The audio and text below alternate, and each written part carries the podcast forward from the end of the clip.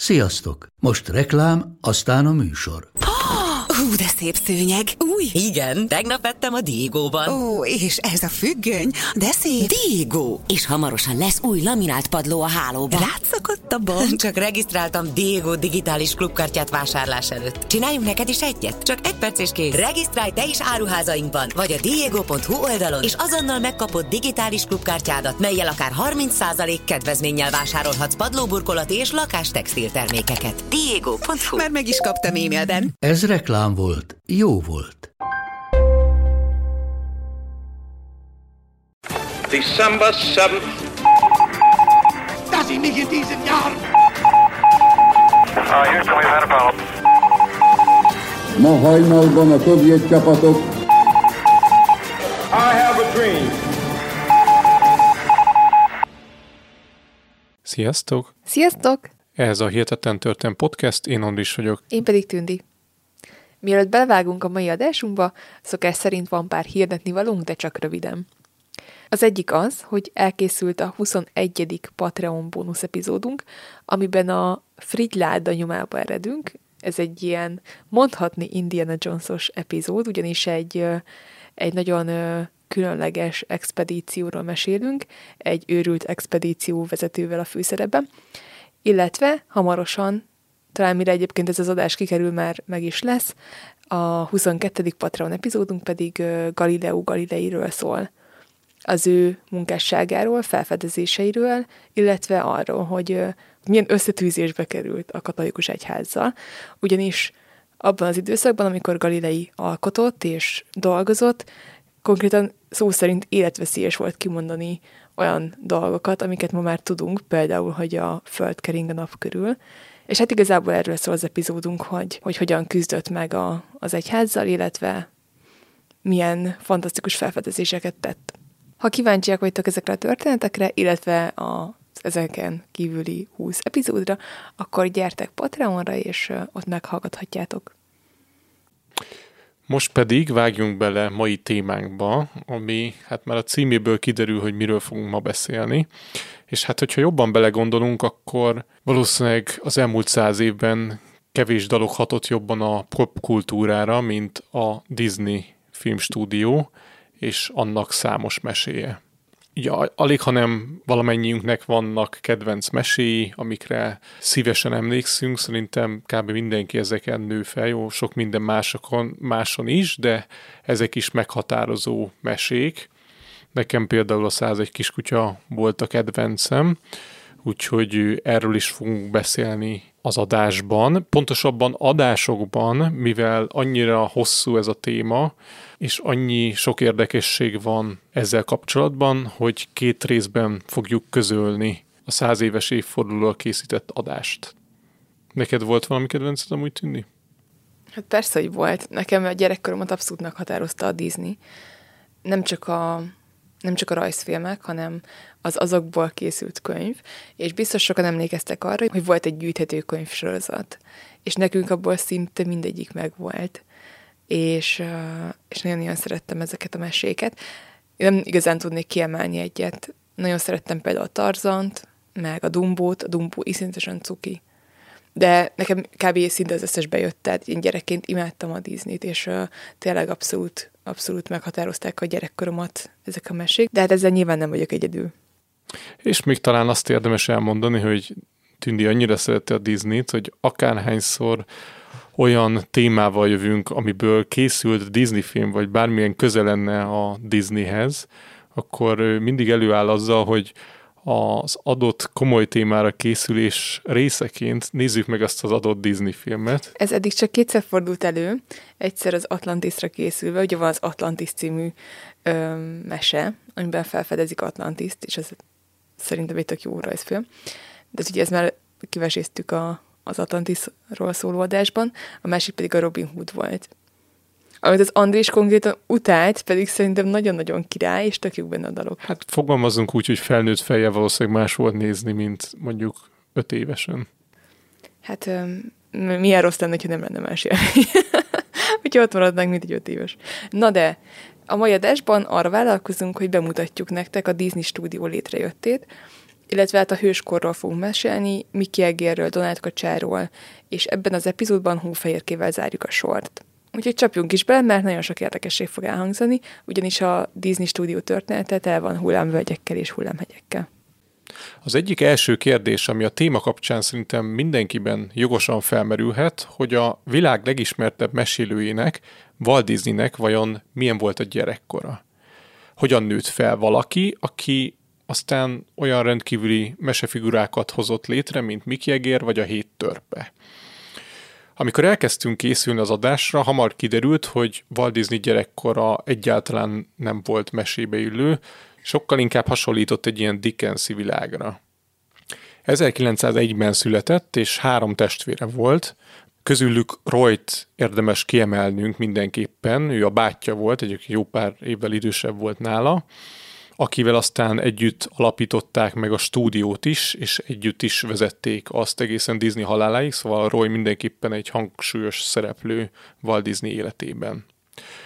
A Disney családot egyébként eredetileg, vagy hát legalábbis magukról azt vallják, hogy ők amúgy Normandiából származnak, azért is egy kicsit ilyen furcsán franciáson hangozhat a név, hogy Disney, nem egy ilyen amerikai névnek hangzik és Franciaországból vándoroltak Írországba, és onnan tovább Amerikába a Disney ősei. Walt Disney nevének is van egy legendája, hogy honnan kapta a keresztnevét. Az édesapa jóban volt egy helyi lelkésszel, és a két család pont egy időben várt gyereket, és megállapodott a két férfi, vagy a két leendő apuka, hogy amint megszületik a két gyerek, akkor mind a ketten egymásról nevezik el a saját fiúkat, és mivel a lelkészt Voltaire pernek hívták, ezért kapta Walt Disney ezt a nevet. Mondjuk az már más kérdés, hogy a lelkész és a családja nem tartották be a megállapodást, és ők nem Eliasról nevezték el a gyereküket, ahogy Walt Disney apját hívták, de hozzá kell tennünk azért, hogy a következő gyereküket mégiscsak róla nevezték el, úgyhogy végül is ez a megállapodás ez így be is teljesült. Disney gyerekkorából három eseményt vagy mozdulatot érdemes kiemelnünk. Az egyik az, hogy a család évekig egy farmon élt, a természet közelében, sok állat vette őket körül, és ez nagy hatással volt Waltra, és valószínűleg nagy szerepe volt abban, hogy a később a meséiben nagyon sok állatszereplő jelenik meg. A másik az, hogy nagynényétől kapott egy rajzkészletet, még gyerekkorában, és ezután a szabadidejének jó részét azzal töltötte, hogy rajzolt. Ekkor készítette az első állatrajzait, egy nyugdíjas szomszéd arra kérte, hogy rajzolja le a lovát. Walterről azt mondta később, hogy szerinte borzasztóan sikerült, de a nyugdíjasok teljesen odáig voltak érte. Mondjuk ezt el tudom képzelni, hogy ez olyan volt, amikor egy gyerekrajzot kapsz valakitől, és így tényleg teljes lelkesedésedet kimutatod, de valószínűleg azért nem egy mesterművet kaptál a kezedbe. Egyáltalán nem biztos, mert amúgy én például már kaptam úgy rajzot gyerekektől, hogy ha bár nyilván egy egyetemen egy gyerekrajzról volt szó, de látszott benne, hogy, hogy tehetséges az illető, és az tényleg olyan, hogy így felnőttként meglátod benne azt, hogy fuha, hát azért ez nem egy átlagos gyerekrajz, mm. úgyhogy simán lehet, hogy Disney is ilyen volt. De amikor volt tíz éves volt, akkor eladták a farmot, ahol éltek, és beköltöztek a városba, Kansas City-be, és itt volt illetve teljesen más fordulatot vett. Nagyon szigorú volt az édesapja, és ilyen poroszos stílusban nevelte a fiúkat, és elvárta, hogy segítsenek a család költségvetésébe szálljanak be, és dolgozzanak ezért volt és a bátyja Roy minden nap az apjukkal együtt hajnali négykor keltek fel, és újságkihordással foglalkoztak, így kerestek pénzt, majd hatra hazaértek, ott egy kicsit pihentek, és reggeli után mentek iskolába. Volt azonban nem várta ki az oktatás végét, minden nap fél órával korábban ö, hazament, vagy hát igazából nem is haza, hanem folytatta a munkát, mert a délutáni lapokat is ki kellett szállítani. Úgyhogy igazából az ő gyerekkora úgy nézett ki, hogy ö, korai kelés, munka, iskola, munka, tehát nagyon-nagyon kevés ideje volt játszani, szinte semmi. Erről később el is mondta, hogy ö, igazából akkor tudott játszani, amikor kihordta az újságokat, akkor volt, hogy a verandán, ahova ugye vitte az újságot, talált pár játékot, és akkor azokkal egy kicsit tudott játszani. És ez volt a, lehetősége játékra. Amikor Walt 14 éves lett, akkor a bátyja kapott egy rendes állást, ezért már csak Walt maradt, aki segített az apjának az újságkiordásban, ezért sokkal több munka hárult rá. Összesen hat évig dolgozott újságkihordóként, és a hat év alatt mindössze öt hét volt, amíg nem dolgozott. Ebből két hét hiányzás amiatt volt, mert megfázott, másik kettő azért, mert belerugott egy szögbe és lesérült, egy hét pedig azért, mert meglátogatta a nagynényét. Tehát elmondhatjuk, hogy Disney gyerekkora nem igazán volt mesébe illő, és nem volt ö, játékokkal teli, hanem igen, csak igen, csak nehéz és ö, dolgos. Igen, és ez valószínűleg azt is megmagyarázza, hogy ő később miért lett ennyire munkamániás. Tehát azt majd látni fogjátok, hogy ő rendkívül sokat dolgozott a stúdió életében, és valószínűleg ez ennek köszönhető, hogy már gyerekként is ennyire ilyen munkába volt hajszolva. Az, hogy mekkora hatással volt ez a gyerekkori újságkihordás az ő életére, azt jól megmutatja az, hogy 40 évvel később is rémámai voltak ezekről az időkről.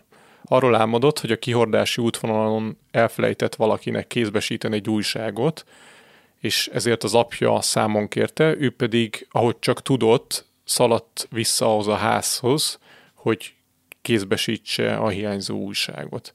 Egyébként ez nem csak az álomban jelent meg, hanem ezt most nem fejtettük ki részletesebben, de ennél a munkánál tényleg gyakran előfordult, hogy valahova elfelejtettek újságot vinni, és ilyenkor tényleg gyakran Disneynek az volt a feladata, hogy akkor fogja, fogja azt az egy újságot, és rohanjon vissza pár háztömböt, hogy annak az illetőnek, akinek valamiért elfelejtették odaadni, annak kézbesítse azt. Úgyhogy röviden így lehet összefoglalni azt, hogy a legismertebb meseősök megalkotójának milyen volt a gyerekkora. Eközben az iskolában két dolog iránt kezdett el igazán érdeklődni, az egyik a színészkedés volt, a másik pedig a rajzolás. Nyilván senkit nem lepünk meg azzal, hogy végül ezek közül melyiket választotta, de sokáig nem tudta eldönteni, hogy ezek közül melyikkel foglalkozzon hosszabb távon. Az első munkáit, ha lehet egyáltalán ezt annak nevezni, a helyi fodrásznak készítette. Ez a fodrász teljesen oda volt Walt Disney rajzaiért, és arra kérte, hogy ingyen hajvágásért cserébe készítsen el neki rajzokat. Ezeket a rajzokat aztán pedig kifüggesztette az üzletében, tehát gyakorlatilag Walt Disney rajzaival dekorálta az üzletét. Persze ennyiszer nem kellett Walt Disney haját vágni, szóval egy idő után valamennyi zseppénzt is adott a fiúnak. Aztán gimnazista korában először egy suli újságnak kezdett el humoros rajzokat készíteni, és folyamatosan kereste a lehetőségét annak, hogy illusztrátori munkát adjanak neki valamilyen nagyobb újságnál. Aztán minden megváltozott, amikor 16 éves korában úgy döntött, hogy ő szeretne jelentkezni katonának, és harcolni akar menni Európába. Ez ugye az első világháború volt, amikor is ugye Amerika belépett az Antant oldalán a háborúba. Walt Disney ekkor ugye nagyon fiatal volt, úgyhogy szóba se jöhetett, hogy a rendes katonasághoz őt felvegyék, ahova 18 év volt a korhatár, ezért jelentkezett a Vörös Kereszthez, ahova csupán 17 volt, viszont, ahogy mondtuk, 16 éves volt Walt Disney, úgyhogy egy kicsit meg kellett hamisítani a papírokat, és így sikerült elérni azt, hogy felvegyék a Vörös Kereszthez, és Európába vezényeljék.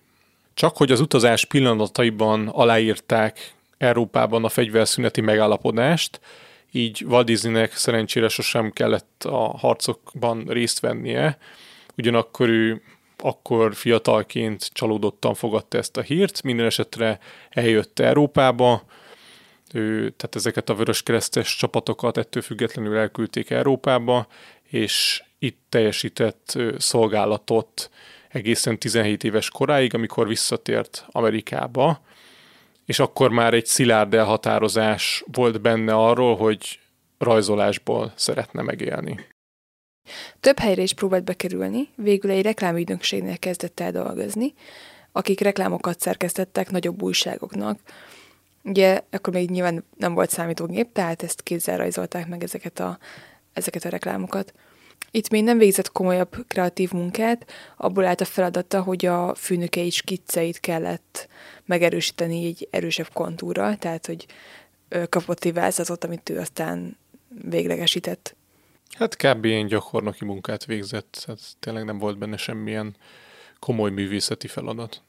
Ezzel Jüst szerette a munkáját, azonban sajnos ez nem tartott sokáig, mert egy nagyobb karácsonyi hajtást után leépítés volt a cégnél, és Walt Disney-től is megváltak.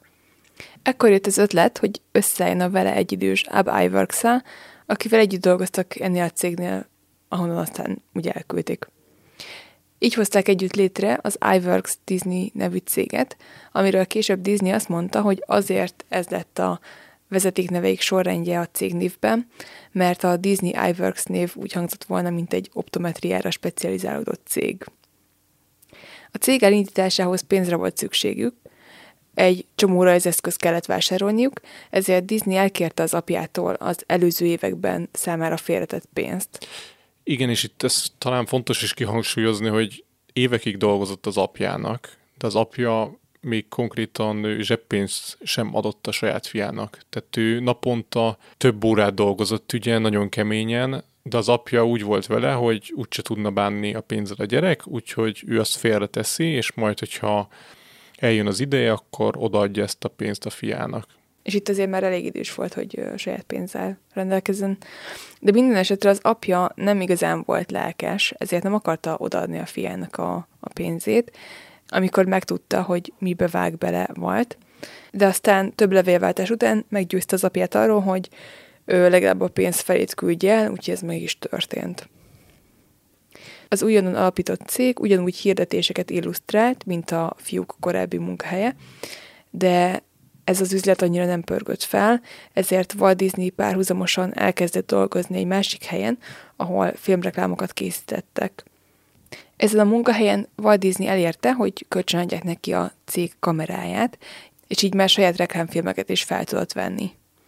Anyagilag nem tehette meg azt, hogy egy stúdiót béreljen, ezért az apja garázsában rendezkedett be, és azon a pár négyzetméteren forgatta el az első filmjeit. Úgyhogy végül is elmondhatjuk, hogy a Disney stúdió szó szerint egy garázs cégként indult. Mondhatjuk, hogy 1920 körül még nagyon gyerekcipőben járt az animációval foglalkozó szakma. Ugye ilyenkor még nem voltak hosszú filmek, hanem rövid, nagyon rövid filmek voltak, egy-két percesek, amikor is több ezerszer kellett megrajzolni a mozgó figurákat és a mögötte látható hátteret. És ebben az időszakban kezdett el elterjedni az az újabb technika, ahol a háttér már állandó volt, tehát azt nem kellett több ezerszer megrajzolni, hanem csak a figurákat mozgatták a háttér előtt egy ilyen átlátszó celluloidon, és ugye ezzel egy csomó időt megspóroltak. Ezen kívül fontos még azt is látni, hogy ekkor még nem volt olyan, hogy valaki direkt egy animációs rajzfilm miatt ült volna be a filmszínházba. Ugye, ahogy mondtam, nagyon rövidek voltak ezek, úgyhogy ez nem is volt lehetséges. A filmszínházakban sokkal inkább ilyen, hát ilyen műsorsorozatok voltak, amikor is egymás után mondjuk lejátszottak egy filmet, volt egy-két rövidebb, humoros sketchfilm, egy filmhíradó, és a maradék időket töltötték ki például animációs rövidfilmekkel vagy más műsorokkal. Walt Disney első animációs filmjei a Kansas City lassú közösségi közlekedését figurázták ki. Az egyik kisfilmen például egy fiatal ember bárta a villamost, de mire az megérkezett, addigra kinőtt a szakálla a fiúnak. Egy másikban pedig egy nő ruhájába tűzött százszor szép kikelt, és mire megjött a villamos, már egy egész bokor várakozott a megállóban. Ezek a pár perces, vicces sketchek sokaknak bejöttek, így Walt Disney pár üzletársával együtt 1921-ben, amikor mindössze még csak 20 éves volt, létrehozta a Love Ogram stúdiót, és hamar rájött, hogy akár hosszabb animációs filmeket is készíthetnének. A Lafogram Wikipédia oldalát mindenképpen érdemes felkeresni, mert itt meg is tudjátok nézni ezeket az első Disney rövidfilmeket, egyébként belinkeltük a források közé. Az vitatott, hogy melyik volt az első 5 percnél hosszabb néma animációs film. Egyesek szerint a Piroska, mások szerint a Brémai muzsikusok. Ezek egyébként modern köntösbe bújtatott mesék voltak, tehát például a farkas helyett a főgonosz egy gyanús férfi volt, aki összeverekedett piroskával a nagymama házában. Ezt meg is néztük egyébként készülve az adásra, és hát ilyen, most nem akarom ezt mondani, de semmi köze a piroskához. Nem, abszolút semmi. Tehát ez így ilyen totál más történet. De csak annyi, hogy egy házba bemennek az emberek, és akkor ott vannak.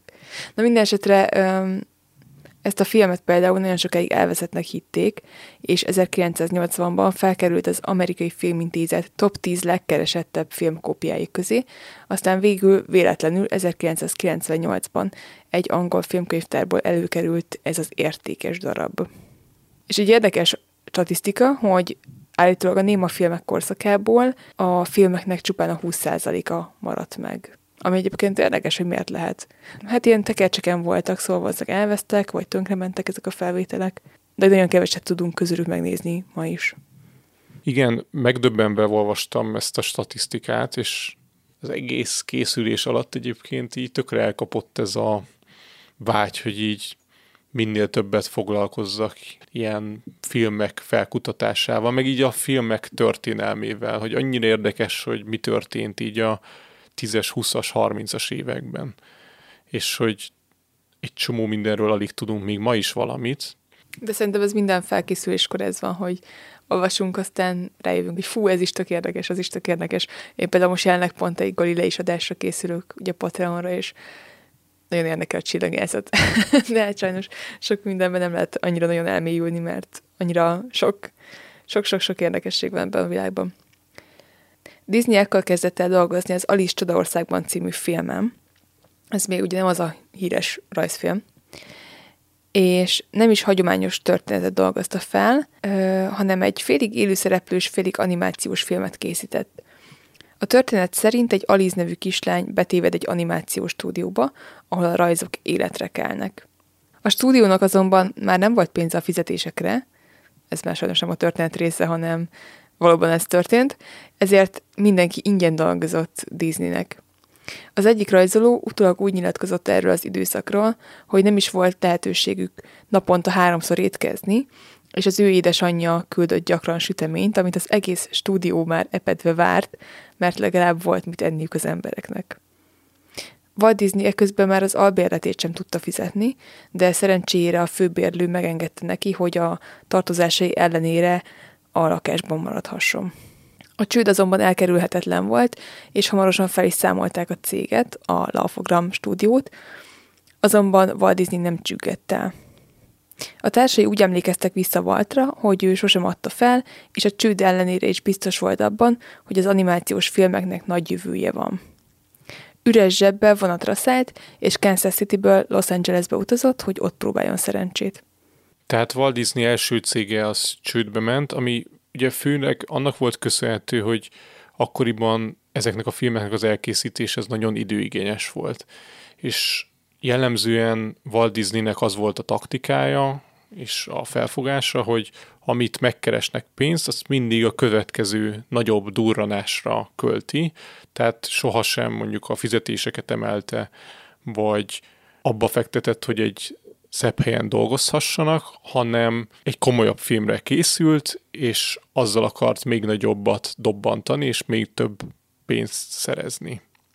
Ez az elmélete egyébként kb. az egész életében igaz volt, szóval nagyon sokáig számomra egészen meglepő módon, tehát a hófehérke elkészítéséig, és még utána tíz évvel is ő nagyon sokszor el volt adósodva a cég, nagyon sok hitelt vettek fel, és csak így az 50-es években kezdett el tényleg nagyon profitábilis lenni a Disney stúdió.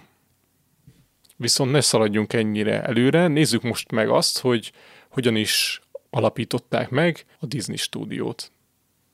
Walt Disney 1923 nyarán érkezett meg a nyugati parti városba. Első dolga az volt, hogy elkezdte járni a várost, felkereste a nagy filmstúdiókat, és állást próbált szerezni magának. Itt történt egy fura epizód is az életében, a, amikor így megkörnyékezett több stúdiót is. A Paramount stúdiónál belefutott egy régi barátjába, aki beszervezte egy lovas statisztának egy western filmbe. Végül a jelenetet elhalasztották, és Walt Disney-t később mással helyettesítették, amikor újra vették a jelenetet, úgyhogy sosem szerepelt, mint vadnyugati lovas hős Walt Disney egy filmben sem. Mindenesetre ez egy elég vicces történet az életéből. Már több mint két hónapja volt Los Angelesben, de továbbra sem járt sikerrel. A fiatal animátor abban reménykedett, hogy ugye elkészítették ezt a első verzióját az Alice Csoda országban című filmnek, viszont azt még sehol nem mutatták be. Minden esetre a kópiái rendelkezésre álltak, és ő azzal kilincselt nagy producereknél, hogy esetleg ezt a filmet valaki elvállalja, hogy forgalmazni fogja. Levelekkel bombázott mindenféle producert, és arról áradozott, hogy milyen csodálatos ez az animációs film, azonban Walt Disney hiába volt lelkes, a válaszlevelekben rendre udvariasan visszautasították. Volt azonban egy valaki, egy nő, méghozzá az első női filmproducer, akinek Walt Disney felkeltette a figyelmét. Az a nő pedig nem volt más, mint a magyar származású Winkler Margit. Winkler Margit neve itthon sajnos a filmes szakmától eltekintve ö, nem igazán ismert. Winkler Margit a Warner testvérek közül az egyik testvérnek volt a személyi titkernője, és jó üzleti érzékkel volt megáldva, ennek köszönhetően, valamint amiatt, hogy láthatta, hogy a Warner Brothersnél hogy megy az üzletkötés, meg ezek a tárgyalások, egy saját céget alapított, és mire Walt Disney levele eljutott hozzá, addigra már több animációs filmet is támogatott producerként. Nőként akkoriban, meg hát szerintem valószínűleg sajnos a napjainkban is, nehéz volt megvetnie valakinek a lábát a filmiparban, emiatt a leveleit rendszeresen M.J. Winklerként írta csak alá, hogy így ne derüljön ki róla, hogy ő egy nő. Disney levele tehát felkeltette Winkler érdeklődését, és miután megnézte az Alice Csodaországban, utána 1923. október 15-én megrendelte egy Alice köré épülő 12 részes rövid filmsorozatot Walt Disney-től. Amikor Walt készhez kapta Winkler levelét, azonnal a szintén Los Angelesben tartózkodó bátyjához sietett, Royhoz. Roy ekkoriban kórházban tartózkodott TBC gyanújával. Walt Disney elmondása szerint október 15-én késő este éjfél körül érkezett meg a szanatóriumba, hogy elújságolja bátyjának a nagy hírt. Roy már aludt, ezért úgy kellett őt felébreszteni a korteremben. A történet szerint Walt a bátyja segítségét kérte, és azt, hogy hagyja ott a kórházat, emiatt Roy másnap ki is jelentkezett, állítólag elvégeztek rajta egy vizsgálatot, ami megállapította, hogy valójában nem is beteg. Walt és Roy nagybátyjukhoz utaztak, pénzt kértek tőle, és még aznap, október 16-án megalapították a Disney Brothers céget, és ezt később nevezték át Walt Disney stúdióra. Ez az alapítás dátuma 1923, ugye emiatt ünnepelhetjük idén a stúdió századik évfordulóját. Az első filmek Alice köré épültek, viszont eleinte Winkler Margit nem volt teljesen megelégedve az eredménnyel, és arra kérte Walt Disney-t, hogy tegye humorosabbá a filmeket, legyen benne több gag, amit az animátor teljesített is.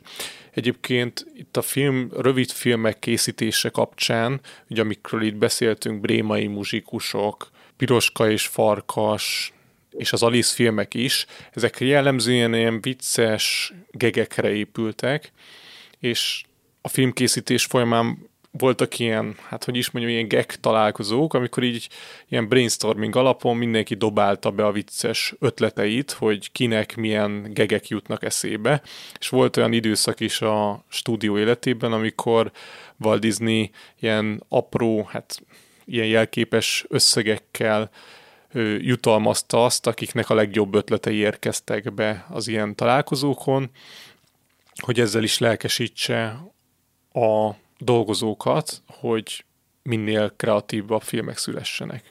Ezek egyébként most már nyilván kevésbé hatnak viccesen. Tehát például mondjuk az említett Piroska és a Farkasban a verekedős résznél van egy olyan jelenet, ahogy mondjuk így a házban verekednek, és akkor kívülről látjuk a házat, és hogy ilyen csillagok vannak, meg így a háznak a teteje ugrál, meg így az ablakok. Ez ilyen nagyon bevált, azóta nagyon sok rajzfilmben van ez a amikor nem tudom, egy verekedős jelentés, ez a csihipuhi csillagok, mit tudom én, de ez konkrétan perceken keresztül megy. Tehát ezt perceken keresztül nézhetjük, hogy a házteti ugrál, meg a házfalak mozognak. Hát jó, azért túlzás, azt hiszem összesen 8 perces, de valóban... Hát, és ebből a fele az ugráló háztető.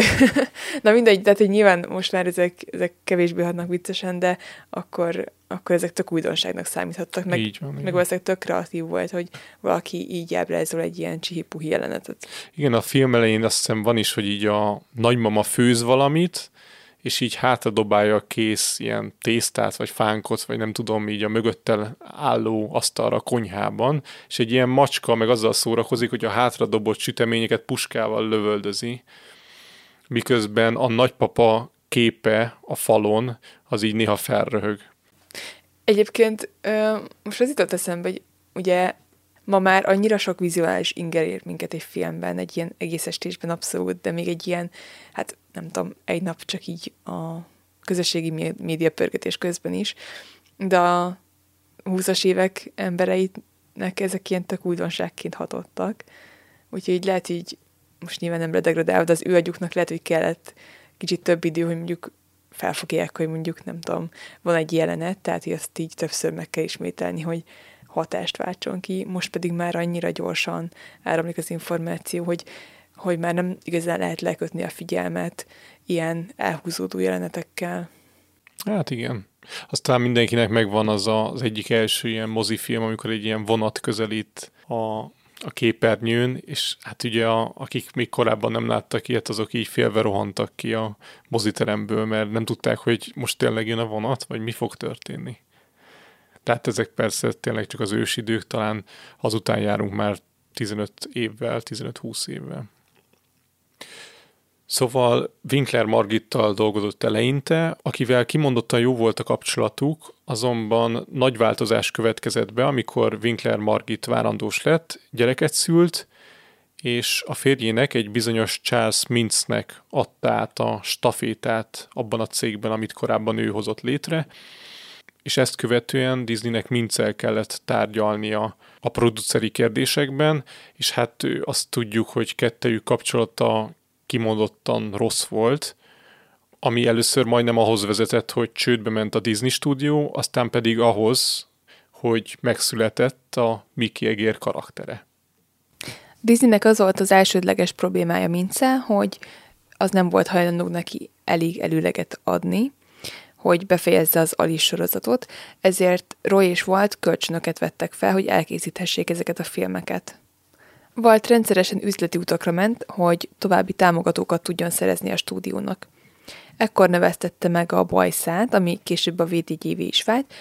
Roy állítása szerint erre azért volt szükség, hogy az ekkor 23 éves öccse idősebbnek nézzen ki, és komolyabban vegyék őt ezeken a tárgyalásokon. Walt ezekben a hónapokban találkozott Lilian Bundal is, akivel 1925-ben összeházasodtak. Walt nem volt egy romantikus férfi, saját elmondása szerint úgy kérte meg a lány kezét, hogy mondta neki, hogy válasszon, vagy vesznek egy autót, vagy vesz a lánynak egy gyűrűt.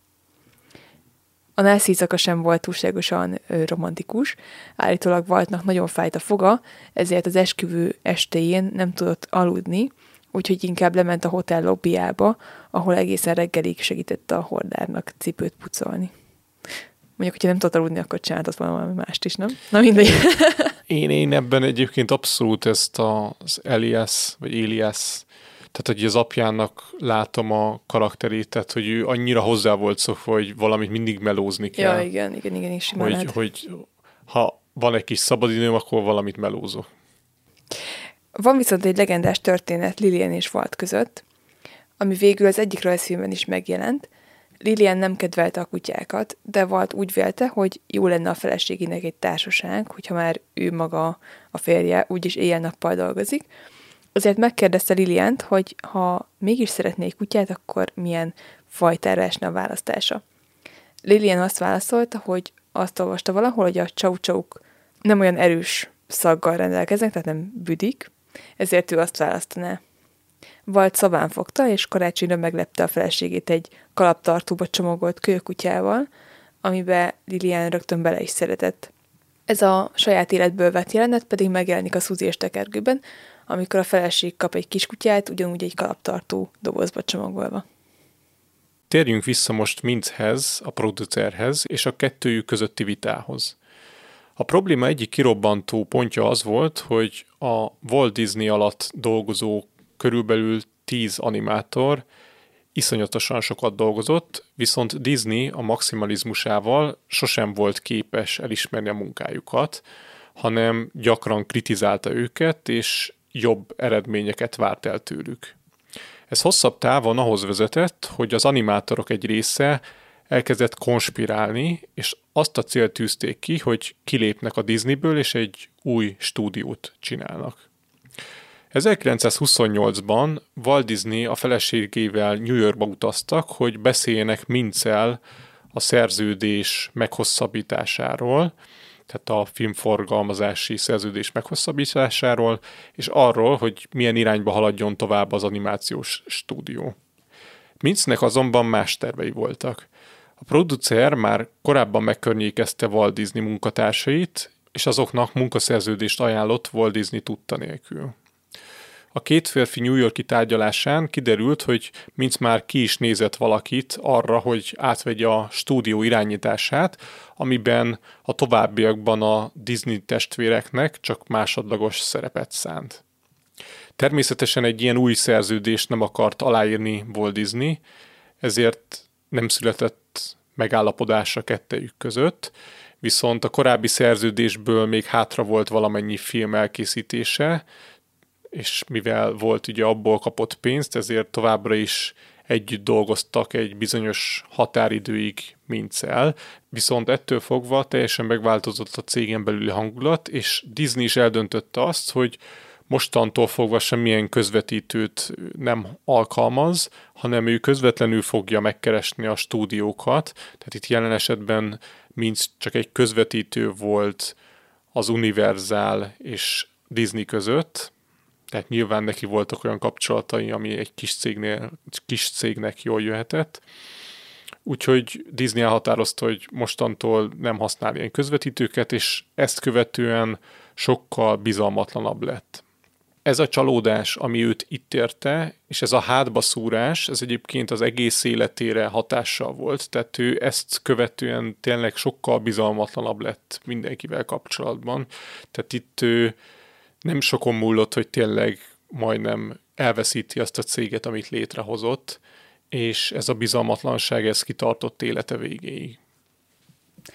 Amikor Walt Disney és a felesége New Yorkból Los Angelesbe mentek vissza, ez a hazaút alig, hanem a világ popkultúrájának egy nagyon meghatározó utazása volt, mert a felbőszült Walt Disney egész úton azon törte a fejét, hogy milyen új karaktert tudna létrehozni, amiért a nézők teljesen odaig lennének. Ekkor pattant ki a fejéből a legendás Mickey Egér karaktere, amit ő eredetileg nem is Mickeynek akart elnevezni.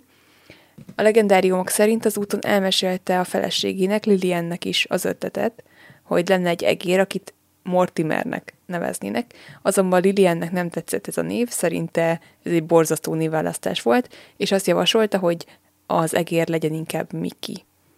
Így született meg a hazafelé tartó úton Mickey egér karaktere. Hogy miért pont egér, és hogy hogyan jött az egér ötlete, erre is vannak legendák. Vannak, akik azt mondják, hogy amikor Walt Disney még Kansas City-ben lakott, akkor összebarátkozott egy egérrel egy park padján, míg mások úgy tudják, hogy az első munkahelyén, ahol rajzolóként dolgozott, ott ráakadt egyszer egy egérre a szemetes ládájában, akit aztán elkezdett etetni, és állítólag még egy kis házikót is épített neki. Lilian úgy emlékezett vissza, hogy egyszerűen azért gondoltak az egérre, mint következő karakterre, mert aranyosnak gondolták. Azonban ezzel nem volt mindenki így, nem mindenki gondolta azt, hogy ez az egér ez aranyos.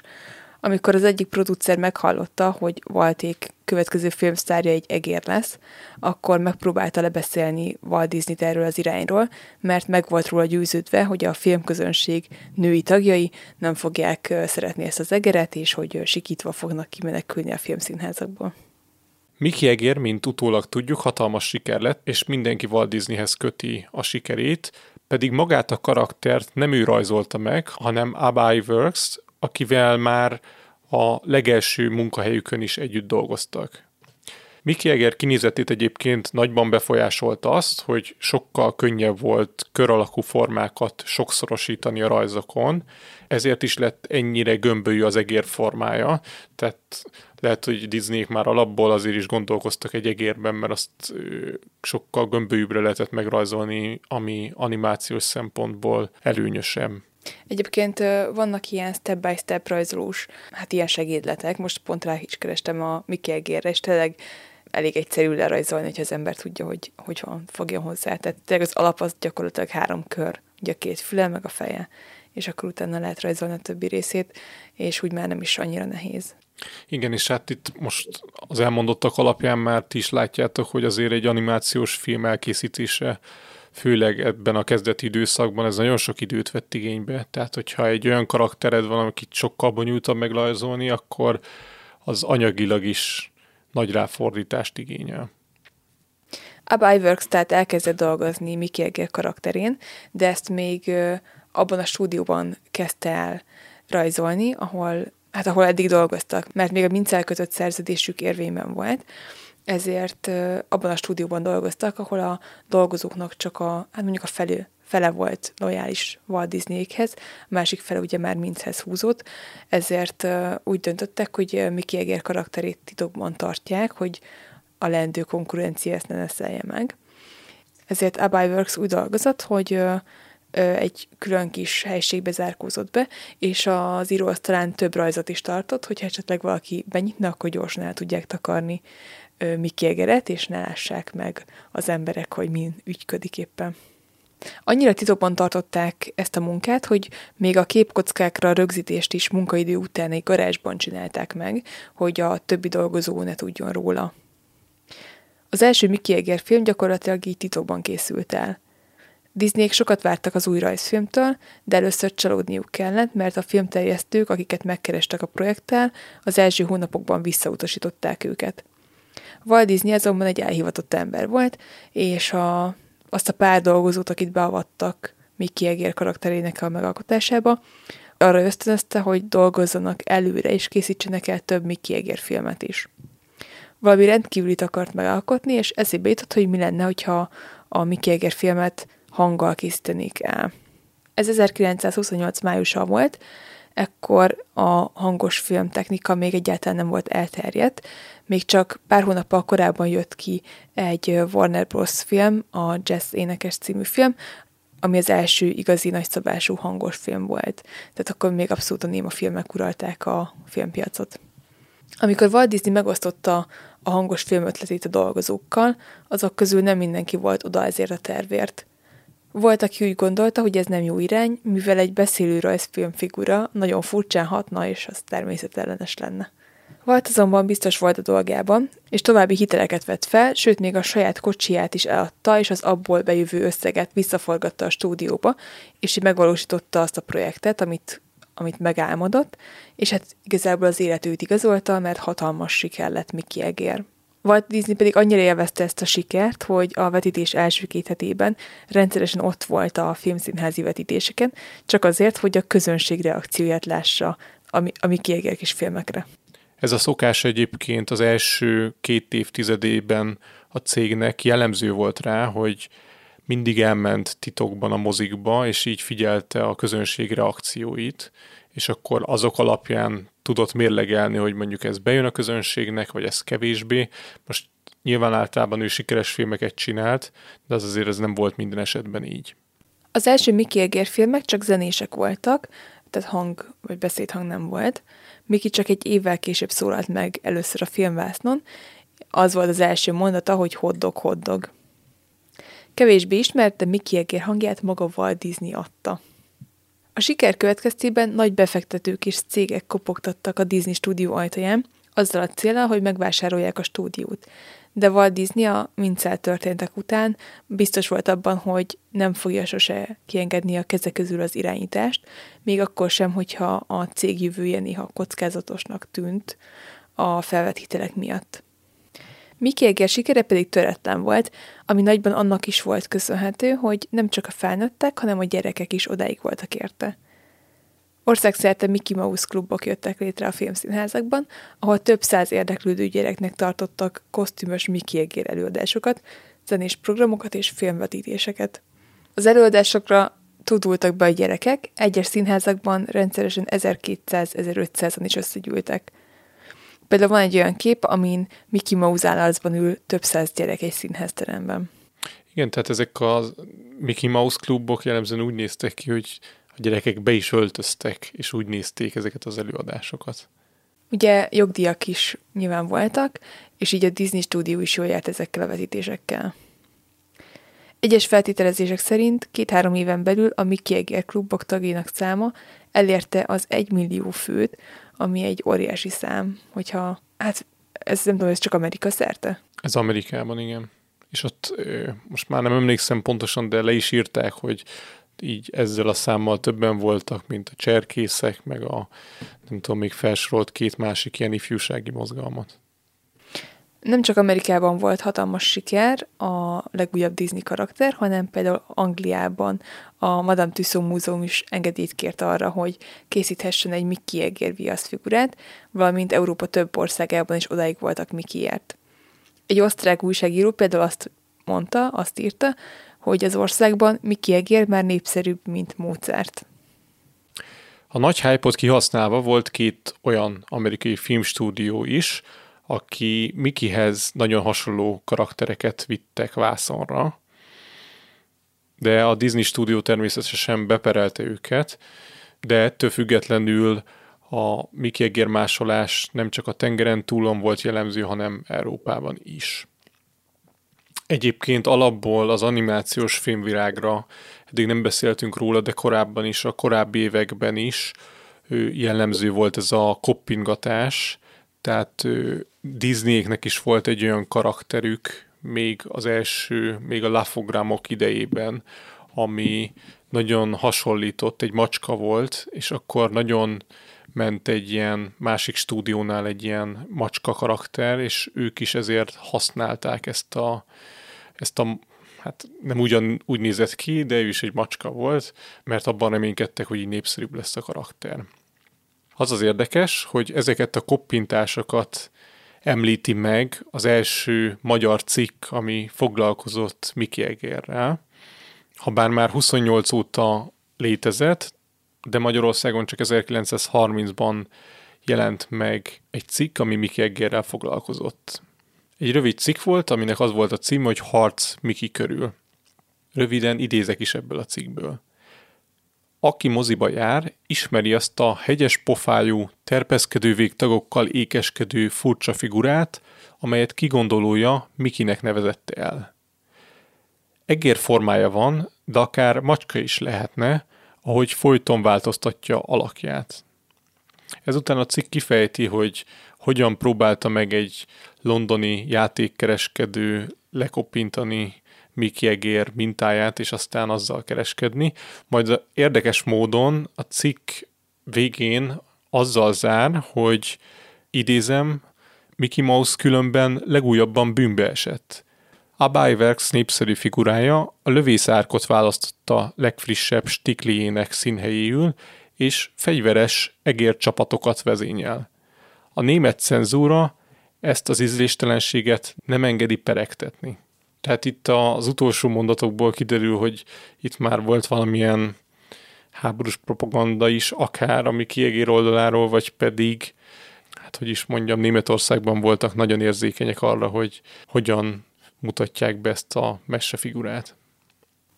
Miki Egérrel együtt megjelentek a merch termékek is, amik rövid időn belül ahhoz vezettek, hogy közel ugyanannyi pénz jött be a játékok, vagy ezek a termékek jogdíjaiból, mint a filmkészítés bevételeiből. Walt Disney-t még 1930-ban kereste meg egy random férfi egy New Yorki utazása során, aki oda ment hozzá egy hotelben, és azt kérdezte tőle, hogy ha ad neki most 300 dollárt, akkor készíthet-e Mickey Egérrel illusztrált iskolai jegyzetfizeteket. Walt Disney először ezen meglepődött, de elfogadta a pénzt és az ajánlatot. Ez a jegyzetfüzet volt az első Mickey Egér merch Ezért megállapodást kötött egy üzletemberrel, aki a következő évben számos Disney játékot dobott a piacra. A fiatalok teljesen odáig voltak a Mickey Egeres termékekért. 1934-ben például egy óragyártó cég piacra dobott egy Mickey Egeres karórát, ami annyira sikeres lett, hogy a cégnek le kellett mondania a már előkészített reklámkampányát, mert pillanatok alatt elkelt az összes termék. Egy másik cég pedig 1934 karácsonyán 250 ezer Mickey Egeres kisvasutat adott el, ami még az USA-ban is egy nagyon nagy számnak számított. Mickey Eger felfuttatásával együtt hagyta el a céget Abai Works, aki gyakorlatilag ugye a Mickey Eger tényleges megalkotója volt. iWorks mindig úgy érezte, hogy csak Disney árnyékaként tartják számon a stúdióban. Arról, hogy miként kezelte Walt Disney iWorks-öt, arra van is egy történet. Egyszer állítólag egy nyilvános rendezvényen egy kisgyerek odament Walt Disneyhez, és arra kérte, hogy rajzoljon neki egy Mickey egeret, mire volt, arra utasította a mellette álló iworks hogy rajzolja meg ő, és majd ha kész van vele, akkor majd volt aláírja. Erre iWorks teljesen felháborodott, és azt mondta Walt Disneynek, hogy rajzold meg a saját Mikidet, majd elviharzott. Szóval iWorks elhagyta a céget, és majd később, csak egy évtized után tért oda-vissza újra. Az jelenet egyébként tökéletetlen, mert minden bizonyal Walt Disney is meg tudta volna rajzolni az egeret.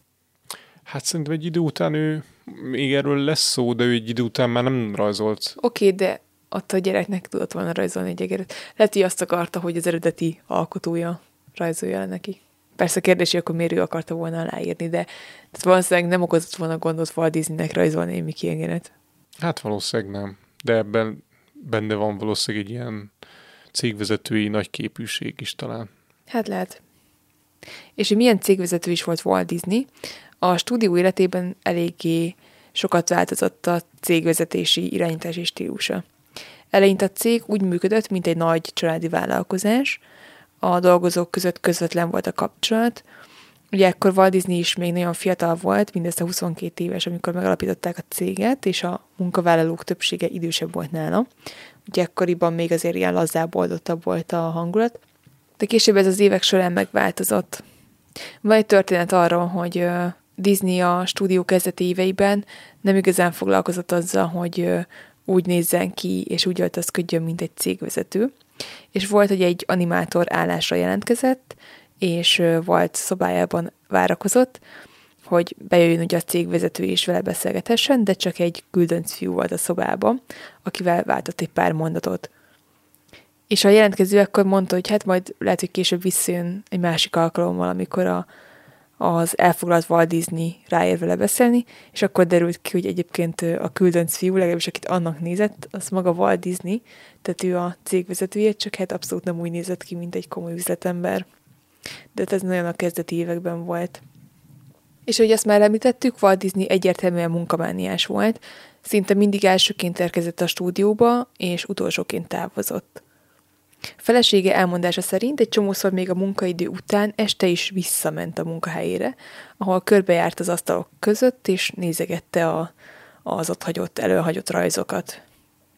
Volt, hogy magával vitte az esti stúdiókörútra a feleségét, Liliánt is, aki gyakran bealudt az egyik kanapén, amíg Walt Disney dolgozott és Walt Disney utólag bevallotta, hogy előfordult olyan, hogy visszatekerte az órát, amíg a feleség aludt a kanapén, hogy amikor az felébred, akkor ugye azt így, hogy mondjuk még csak ennyi meg ennyi az idő, és így tovább maradhassanak bent, hogy Walt Disney dolgozni tudja.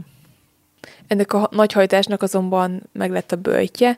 1930-ban, hát igazából Lilian sok idő után várandós lett, azonban elvetélt, és rengeteg volt a munka, úgyhogy valószínűleg ez vezetett odáig, hogy Walt Disney kapott egy ideg összeroppanást, és emiatt úgy döntöttek, hogy a feleségével együtt hetekre elutaznak, hogy kipihenjék a, a korábbi évek fáradalmait, meg hát ugye ezt a nagy veszteséget. Ez a pihenőút mondhatni sikeres volt, ö, sikerült kipihenniük ezeket a fáradalmakat, és Walt Disney ezután elkezdett rendszeresen sportolni, méghozzá ezt hajnalban tette meg, amikor úszni, golfozni járt, vagy pedig lovaspulózni, és sport után ment be a céghez, de még így is beért mindig reggel hétre, tehát ö, megmaradt ez a tevékeny, produktív korán kelő stílusa. Ezekben az években a gazdasági világválság több filmstúdiót is megviselt, de a Disney stúdióra csupán minimális hatása volt. Ugye Mickey Eger miatt éppen elkezdett szárnyalni a cég, úgyhogy a globális gazdasági nehézségek kevésbé voltak feltűnőek a stúdión belül. A cég következő nagy dobása az a színes három kismalac és a farkas rövid filmecske volt, ami ha bár nem az első színes animációs film volt, viszont akkoriban ez még egyáltalán nem volt elterjedt, hogy színes animációs filmet készítsenek. Ugye ennek az volt az egyik oka, hogy a színes animációs filmek elkészítése az többszörösébe került egy hagyományos animációs filmnek. Itt kb. egy ilyen két-háromszoros szorzóról van szó, tehát egy olyan filmstúdióban, ahol csak animációs filmeket készítenek, ott nyilván, ha hirtelen átállnak, akkor az egy, az egy drasztikus kiadás növekedést jelent. A közönség szerette a három kis malac karakterét, viszont amiért még annál is jobban rajongtak, az a film fülbemászó zenéje volt, ugyanis a malacok mindig egy dalt énekeltek, ami arról szól, hogy nem félnek a farkastól. És hát ő most ezt kb. bevallhatom, hogy szerintem ennyi Disney filmet még nem néztem meg egy húzamban, mint most így az adásra készülés során. Úgyhogy megnéztem ezt a három kis malacot is, és valóban eléggé fülbemászó ez a dal, még akár magyarul is, ahol arról énekelnek, hogy nem félnek a farkastól. Nem félünk a farkastól, farkastól, farkastól,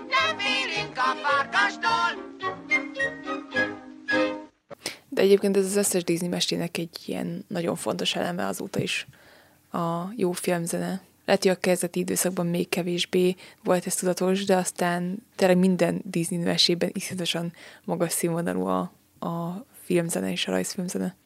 Hát, ez szerintem igen, ahogy mondod. Szerintem az kezdeti korszakban, tehát most Hóférke is énekelt, biztos, vagy hát énekelt, énekelt, de hogy én De annak például, is, nem, nem, nem emlékszem így, jó. Pedig szerintem annak is, annak is már nagyon jó a zenéje. Tehát ilyen nagyon Igen? jó zené aláfestések vannak, ilyen. Ezek szerint nem nézted végig. De, jó, az adás felvétele után ezt fogjuk nézni. ne. Ja.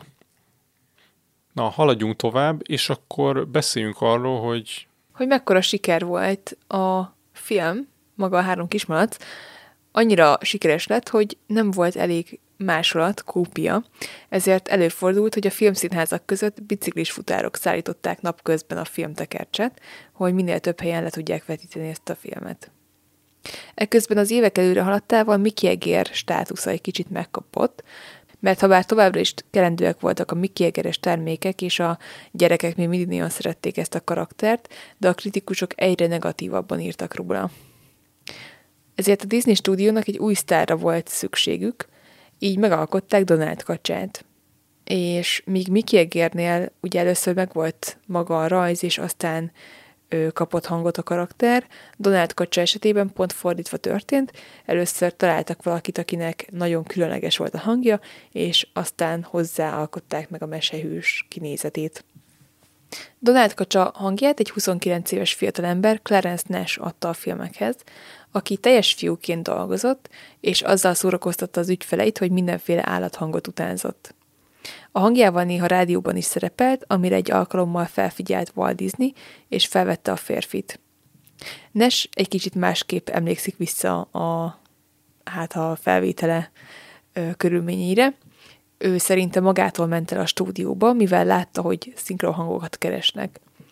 Amikor meghallgatásom volt, és különböző hangokat adott ki magából, akkor állítólag a felvételiztető bekapcsolta a távbeszélő rendszert, így Walt Disney szobájába közvetítette a beszélgetést, és állítólag, amikor Walt Disney meghallotta a férfi hangját, akkor kirohant a saját szobájából, feltépte az ajtót, és beszaladt a szobába, ahol ugye Clarence éppen állathangot adott ki magából, és azt kiabálta, hogy itt van a beszélő kacsánk. Hát most már nem tudjuk, hogy mi lehet az igazság, de az, hogy Donald Kacsa miért egy matróz ruhában flangál a mesékben, arra az a magyarázat Walt Disney szerint, hogy ha a kacsa vagy, akkor szereted a vizet, és a vízhez pedig megy a matróz öltözék, úgyhogy ez így adott volt, hogy Donald Kacsa egy ilyen matróz ruhában szerepel. Nekem egyébként Donald Kacsával az a gyerekkori emlékem, hogy sose értettem, hogy mit mond. Ilyen nagyon furcsa, ilyen hápogol beszél, nem tudom, hogy ki a magyar szinkronja, de gyerekként tényleg sose értettem semmit, és ezért én nem is szerettem a Donald Kacsa mert nekem ilyen full érthetetlen volt, hogy mi történik abban a mesében, vagy legalábbis így Donald mit mond. Hát egyébként jobban belegondolva, amúgy ez tök logikus, amit mondasz. Tehát, hogy én most néztem Donát Kacsa, ilyen eredeti Donát Kacsa filmeket is, még a korai időkből, angol nyelven, és valóban azért így nagyon oda kell figyelni, hogy értse az ember, és egy gyereknek azért ez kihívás lehetett. Hát nekem minden esetre az volt. a 30-as évek közepére Walt Disney már semmilyen rajzolási munkát nem végzett. Ugye egy több mint 200 fős cégnek volt a vezetője, és a legfőbb gyártásvezetői, produceri feladatait ő látta el, és annak ellenére, hogy semmilyen igazi, komoly rajzolási feladatot nem végzett, ettől függetlenül minden babért ő aratott le, mint a rajzfilmek hivatalos alkotója. Tehát, hogyha Oscar statisztikát néztek, akkor a legtöbb Oscar díjat nyert, amit valószínűleg senki nem fog már megdönteni, az Walt Disney, mert több mint 20 Oscar díjat nyert így, mert az ő neve alatt futottak a filmek. Ez a hozzáállása egyébként sokakat zavart a cégen belül, egyes animátorok azért panaszkodtak, mivel ők rajzolták meg a filmeket, de a nevük mégsem jelent meg a filmek stáblistáján. Az ő szemszögükből pedig Walt Disney nem is tett hozzá annyit feltétlenül egy-egy filmhez, hogy az ő neve legyen kiírva felülre. Ezek az el hosszú távon ahhoz vezettek, hogy több neves animátor is felállt a cégtől, és más stúdióknál helyezkedtek el. Ez az egész egyébként egy idő után annyira zavarta Walt Disney-t, és már ő is érezte, hogy az animátorok irányából van felé egy ilyen kicsit egy ilyen bizalmatlanság, hogy nem is feltétlen látják már benne az animátort, a rajzolót, hanem csak egy ilyen céges grút látnak benne, hogy Walt Disney fejébe vette, hogy a saját kezébe veszi a gyeplőt, és csinál egy olyan rajzfilmet, amit ténylegesen ő rendez, és ő felügyel. A munkálatokba volt csak két animátort von be, hogy ugye titokban tudja tartani az egészet a cég többi dolgozója előtt. Egy év kellett, mire Walt Disney rendezésében elkészült az Arany érintése című rajzfilm, amit el is vittek egy filmszínházba, hogy premier előtt levetítsék, és megnézzék, ahogy már korábban is mondtuk, a, ilyenkor a közönség reakcióját figyelték jellemzően, csak hogy a közönségnek egyáltalán nem tetszett a film, úgyhogy ez a film sosem került bemutatásra. A stúdión belül gyorsan elterjedt a plegyka, miszerint Walt Disney kudarcot vallott, és a következő években nem egyszer előfordult, hogy valamelyik munkatárs a filmre utalva szúrt oda a cégvezetőnek. Egyszer állítólag egy Jackson nevű animátor, amikor egy vita során felemlegette az aranyérintést, akkor Walt Disney kiviharzott a szobából, és azt ordította. Soha, de soha nem legest fel nekem ezt a filmet. Az eseményektől függetlenül egyébként a cég dolgozóinak a nagy része szinte kivétel nélkül egyetértettek abban, hogy volt egy rendkívüli történetmesélő és egy későbbi nyilatkozatában maga Walt Disney is így hivatkozott magára. Mindent, amit csináltam, azok közül azt szeretném, hogyha arra emlékeznének, hogy milyen történetmesélő voltam, mondta magáról Walt Disney. Ez a képessége pedig rendkívül fontos volt ahhoz, hogy megalkossa a stúdió következő nagy dobását, az első egész estés Disney filmet, a Hófehérkét. A hófehérke ötlete Walt Disney állítása szerint akkor fogalmazódott meg benne, amikor Európában járt, és azt látta, hogy a filmszínházak közönsége simán végignéz egy húzamban 5-6 Mickey Egér rajzfilmet. Már három évvel korábban, 1932-ben felmerült annak a lehetősége, hogy csináljanak egy egész estés filmet. Roy Disney az Alice Csodaországban jogai után kérdezősködött, és kiderült, hogy a megfilmesítésnek nincsen jogi akadálya, a mese szabad hozzáférésű. Aztán nem sokkal később kiderült, hogy a Paramount már egy élőszereplős filmet tervez ebből a meséből, ezért a Disney elvetette ezt az ötletet. Ezzel párhuzamosan az egyik legnagyobb könyvkereskedő hálózat azzal kereste meg a Disney stúdiót, hogy csinálhatnának egy filmet az Európában már népszerű meséről, a Bambiról.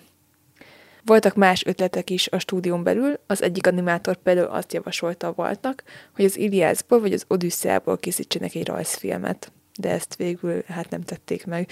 Pedig egyébként szerintem nagyon király lenne. Hát az Odüsszeát még el tudom képzelni. Mondjuk most beszéltünk pont az Iliászról pár Igen. adásra ezelőtt. Igen. Hát nem tudom, az nem biztos, hogy gyerekfilm lenne, nem? Hát nem, nem feltétlenül, de nem baj szerintem, hogyha nem gyerekfilm. Egyébként ezzel kapcsolatban az jutott eszembe, hogy majd a két rész végén amúgy is egy kicsit fogunk így globálisan beszélni a cégről, de hogy szerintem az a titka, és azáltal ilyen végtelenül nagy a hatása a Disney filmeknek, hogy alapvetően gyerekfilmeket készítettek, és ezek a gyerekfilmeket, mivel gyerekkorunkban láttuk, emiatt felnőttként is legtöbbjükre pozitívan emlékezünk vissza. És ez a hatás, hogy már gyerekkorodban van egy nagyon erős ilyen Disney irányából jövő, nem tudom, Hát pozitív ingerek. pozitív ingenek, ezáltal lehet az, hogy évtizedekig ilyen erős a Disney stúdiónak a hatása. Mert most is nagyon sok filmet rendeznek, de mégis, hogyha nem tudom, az elmúlt években rendeztek nagyon sok élőszereplős filmet, meg felvásároltak nagyon sok céget, itt lehetne sok mindent sorolni, de hogy mégis a legtöbb emberben valószínűleg a Hófehérke, a Bambi, jó, most nyilván a Frozen az újabb fiataloknak, de talán a mi korosztályunknak, meg a 90-es évek beli nagy klasszikus rajzfilmek azok, amik megjelennek a szemük előtt, hogyha a Disneyre gondolnak. És ez, hogy már gyerekkorunkban van egy ilyen pozitív hozzákötés, emiatt lehet az szerintem, hogy nem tudja egy stúdió sem hozzá hasonlítani magát, mert a Disney közben egy brand. Most tök kíváncsi lennék, hogy mondjuk ő, nem tudom, egy távol-keleti országban, ahol ő valószínűleg vagy nem feltétlenül Disney filmeken nőnek fel a gyerekek, ott lehet, hogy ez tök mást jelent. De itt Európában Hát ez, Ez így hozzájárul a gyerekkorhoz, igen. Tehát nem is nagyon lehet talán kikerülni, meg nem is hiszem, hogy sokan ki akarják kerülni a Disney meséket, főleg a régebbieket. Ó, egyébként ez egy nagyon jó beszédtéma egyébként, hogy a, a régi Disney meg a mostani Disney jól össze is lehet, hát nem veszni, de hogy azért így vannak ilyen, ilyen véleménykülönbségek a témában. De abban szerintem azért egyetérthetünk, hogy a kezdeti rajzfilmek, a hófehérkével elindítva, meg azok, amiken talán az ilyen most, nem tudom, nem is tudom milyen 30-as korosztály, mondjuk, mondjuk ezt, felnőtt gyerekként abszolút iszonyatosan igényesek, és gyönyörűen vannak megrajzolva, és itt a hófehérkéről is mindjárt szó lesz, hogy hogyan, hogyan készítették el, micsoda óriási munkával. Ezek gyönyörűek, ezek a mesék. Na de térjünk akkor vissza a hófehérkéhez. Igen. A hófehér kötletek körülbelül akkor kezdett el körvonalazódni, amikor moziba került a három kismalac. Walt Disney később úgy nyilatkozott, hogy azért választotta ezt a mesét, mármint a hófehérkét, mert már széles körben ismert volt, és úgy gondolta, hogy a hét, hát ahogy ő fogalmazott, bolondos törpe karakterével biztosan tudnak majd valamit kezdeni. Walt Disney 15 éves volt, amikor moziban látott egy Hófehérke néma filmet, és valószínűleg még ez is hatással lehetett a döntésre, hogy a Hófehérke legyen az első egész estés Disney rajzfilm. Érdekes, mert a Disney szakértők úgy gondolják, hogy pszichológiai oka is lehetett annak, hogy ezt a témát választotta Walt Disney. Ugye a hófehérke karakterében több párhuzamos vonás is van, ami voltnak a fiatal korában is megjelent. Ugye van egy elnyomó szülő, fáradtságos alantas munkát végez, és felsejlik annak az utópiája, hogy egyszer majd biztosan jobb lesz minden. Ugye Hófér is énekel, boldog próbál lenni, annak ellenére, hogy nagyon nehéz az élete. És mindketten megküzdenek a démonjaikkal, és le kell számolniuk úgymond az előző generációval, hogy aztán boldogak lehessenek.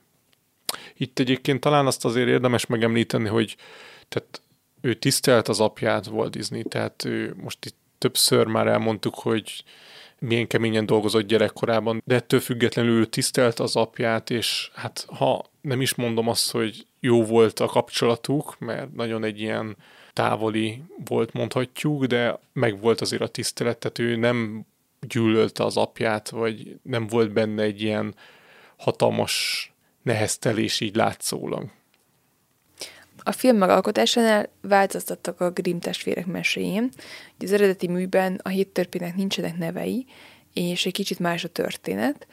A záruhába öltözött boszorkány több alkalommal is megpróbálja megölni hófehérkét. Először egy fűzőt ajándékoz neki, amit annyira erősen összehúz, hogy hófehérke elájul, de a törpék időben megérkeznek, és ugye segítenek rajta. Második alkalommal egy fésű árusnak adja ki magát a gonosz királyné, és egy mérgezett fésűt ad hófehérkének, aki valamiért emiatt megint csak elájul, de jönnek a törpék és megmentik. Azt hiszem úgy van, hogy ő... Beleszúrja fejébe. Hát, hogy fésülködik vele, elájul, de amikor a törpök visszaérkeznek, akkor kiveszik a hajából, és akkor ennyivel meg is oldódik a probléma, és fel kell hófehérke. és ne is keresünk logikát abban, hogy egy fésítő hogyan eljuthatsz el. De harmadjára az almával próbálkozik, és sikerrel jár. És én úgy emlékszem, mert hogy én ezt a mesét szerintem ezt én van, hogy valami rajzfilmes láttam egy rajzfilmet, és nem tudom, hogy emlékeztek-e, és hogyha igen, akkor légy írjatok egy kommentet, mert tök kíváncsi vagyok, hogy régen voltak grimmesék. Egy olyan volt ez a sorozat, hogy a tévében lehetett nézni.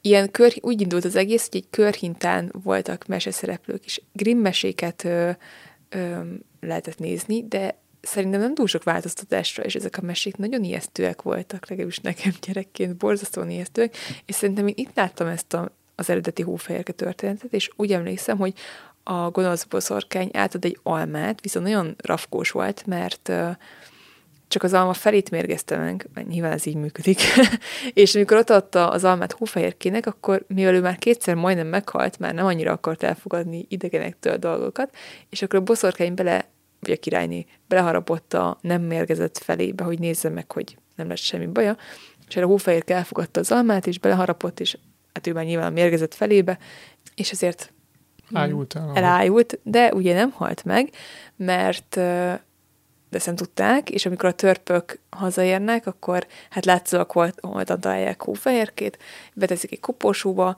és akkor viszik, hogy hetemessék, de amikor viszik a koporsót, akkor valamelyik megbotlik, és így biccen egyet, vagy döccen egyet a koporsó, és a mérgezett almafalat így kiesik hófehérke szájából, és hát fel kell Szóval az eredetiben még csak nem is ö, egy herceg csókja az, ami megmenti Hófehérkét a halálból. Viszont ugye most én néztem a Disney verzióját, és ott például nekem tök fura volt, hogy a törpök, amikor visszaérkeznek az erdőből, és ott fekszik, ugye elvileg ők azt hiszik, hogy a meghalt hófehérke, konkrétan letolják, tehát így nem érdekli őket, és rögtön mennek a boszorkány után, hogy megbosszulják, de közben ott hagyják a hóferkét a földön.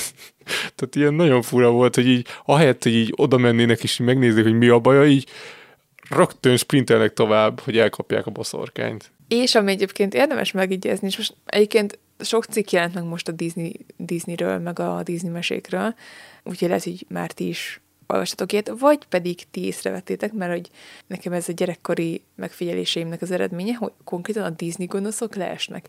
És ugye a, a boszorkány is leesik itt.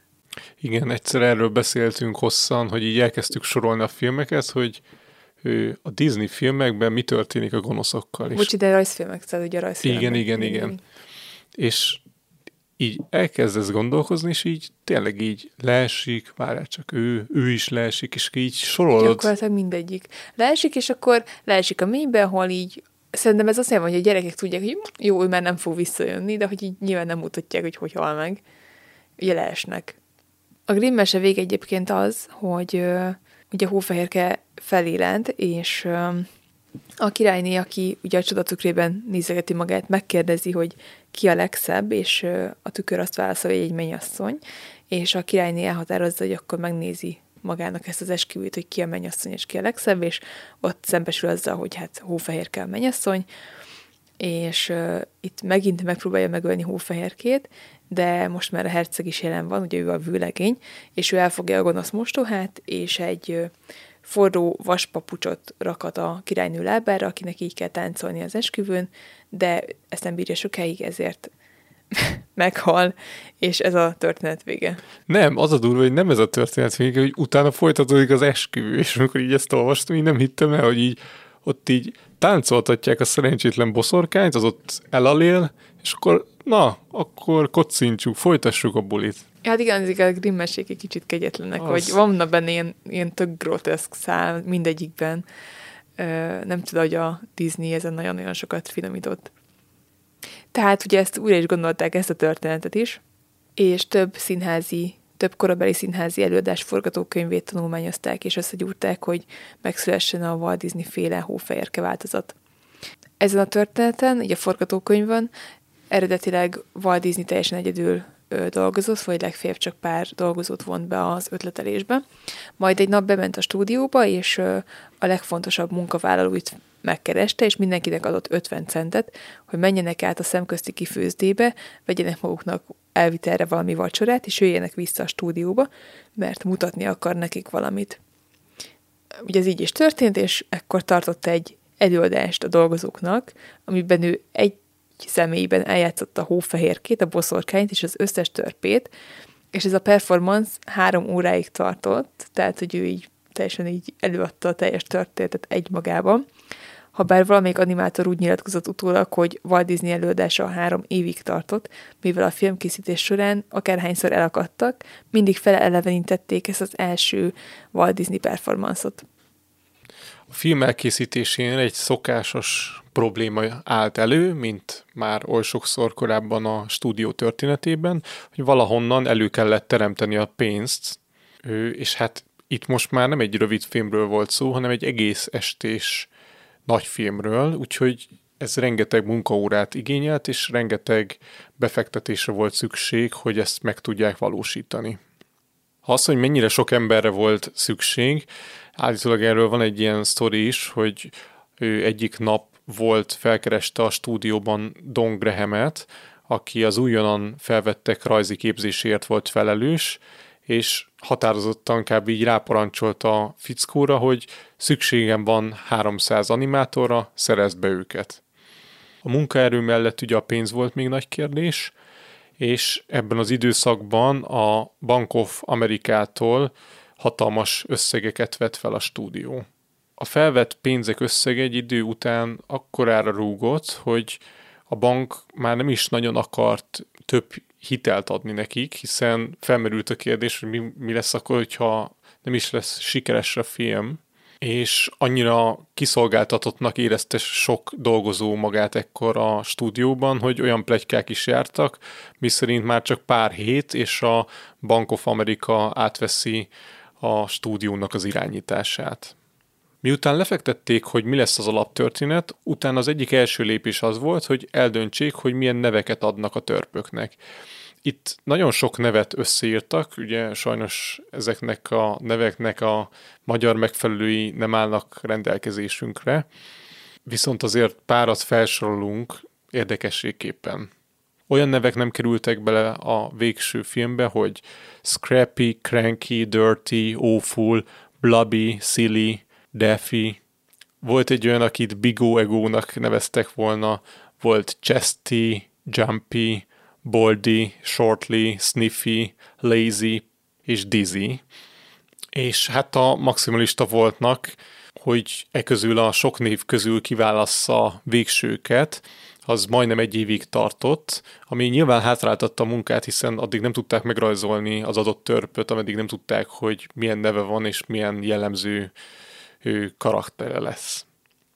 Kuka karakterénél például egészen későn döntöttek úgy, hogy nem csak butácska lesz, hanem néma is, míg Hapci karaktere helyett nagyon sokáig egy süket törp Defi volt a befutó, valamint eleinte azon is sokat tanakodtak, hogy a gonosz mostoha karaktere az egy ilyen vékony, kimért gonosz nő legyen, vagy egy kicsit ilyen nevetségesebb, dagadtabb, karikatúrásabb kinézetű. Szerintem ezt nagyon jól ötvözték azzal, hogy ugye egy magas, vékony, ilyen csontos nő a királyné, de amikor átváltozik, akkor egy ilyen, hát egy ilyen banya, ilyen rútbanya lesz. Szerintem ez így tök jó megoldás, hogy akkor így mindkettőt tudták ábrázolni, mert ugye a királyné végülis ő akar lenni a legszebb, tehát őt nem ábrázolhatták egyébként csúnyaként. Mert oké, okay, mondjuk ki a legszebb hófehérke, és akkor jó, megöltem ki a legszebb, és gyakorlatilag még van előtte több milliárd nő. Ez így Igen. nem annyira. Tehát szerintem, hogy adott volt, hogy szép, szépnek rajzolják meg. Igen. Hatalmas munka volt a Hófehérke rajzfilm elkészítése, és a dolgozókon nagy volt a teher, annak ellenére, hogy a 30-as évek közepén kimondottan jó munkahelynek számított a stúdió. Ugyanis jó fizetést kaptak, a munkahelynek volt egy saját belső újságja is, ahol a cégen belüli plegykákat gyűjtötték össze. Mondjuk kérdéses, hogy ennek mennyire örültek azok, akikről éppen szó volt, és akkor így olvashatták magukról a plegykákat. Az ebédszünetben pedig gyakran tartottak röplabda meccseket, miután Walt Disney kiépítetett egy röpipályát a stúdió udvarán, valamint gyakran csináltak cégen belüli baseball meccseket is, ahol jellemzően a házasok játszottak a még nem házasok ellen, és ezeken Walt Disney is gyakran részt vett. Ugyanakkor nagy volt rajtuk a stressz, mivel a kitűzött határidőket tartani kellett, és ezért a nagy nyomás miatt felütötte a fejét az alkoholizálásra a cégen belül, és ez egyre nagyobb probléma lett. Egy idő után minden délután négy órakor megjelent egy futár, aki sört hozott a rajzolóknak, akik gyakran még munka után is átmentek egy kocsmába a stúdió közelében.